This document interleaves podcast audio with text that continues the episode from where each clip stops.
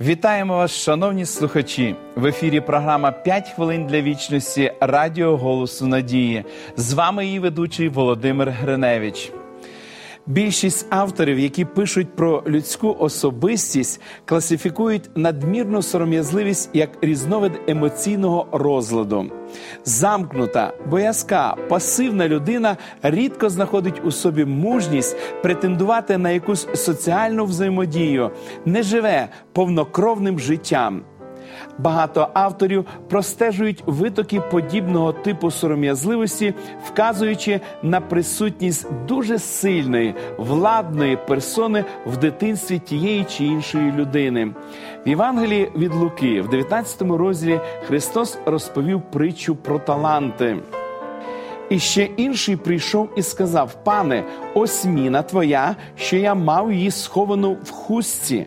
Я бо боявся тебе, ти ж бо людина жорстока, береш, чого не поклав, і жнеш, чого не посіяв». Ісусу було прикро бачити, що його земні друзі вважають Отця Небесного жорстоким. З цієї причини він розповів їм про чоловіка, який взяв своє життя, талант, енергію, навіть особистість і заховав у носову хустинку. Все його життя стало непродуктивним, ніяких нових друзів, щоб розширити горизонти, ніяких нових методів свідоцтва, нових напрямків саморозвитку. Чому? Цей чоловік очікував, що пан накинеться на нього зі суворим осудом, якщо він спробує щось зробити і потерпить невдачу. Хоча притча Ісуса закінчується засудженням тих, хто дотримується такого погляду, це все-таки яскравий маяк надії для всіх, хто сприймає Отця як вічного спостерігача, який ховається з метою спіймати людину на якій-небудь невдачі. Ісус проголосив: «Мій Отець не такий. У дружбі з Ним ви знайдете безпеку, навіть ризикуючи, проявляючи відвагу, сміливість, щоби рости. І ви можете, навіть спіткнувшись, повторити спробу. Небесний Отець допоможе вам». У притчі Ісуса слуга був засуджений не за те, що зробив щось не так, а за те, що дотримався такого сумного погляду про свого пана. Ця притча не про управління фінансами. Швидше за все, вона є одним з найбільш потужних засобів, використаних Ісусом, щоби вказати, наскільки може глибоке уявлення про Бога формувати якість всього нашого життя. «У дружбі мого Отця, говорить Спаситель, ви вільні іти вперед». Помолимось.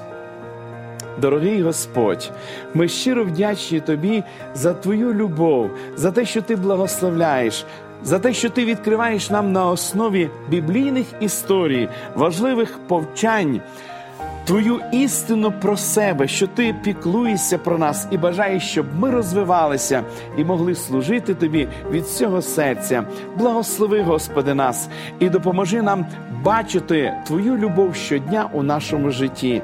Дякуємо за те, що Ти чуєш нас. Молимось в ім'я Ісуса Христа. Амінь. Ставте перед собою високі цілі і пам'ятайте, Господь готовий вам допомогти.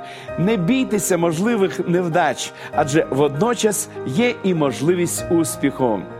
Нагадую про те, що ви можете отримати цікаву серію біблійних уроків із назвою «Нове життя». З них ви можете більше дізнатись, як розпочати нове життя в Ісусі Христі. Ви можете отримати їх, зателефонувавши нам за номером телефону нуль вісімсот тридцять двадцять двадцять або написавши на електронну адресу bible собака hope крапка ю а. Нехай благословить вас Бог. До побачення!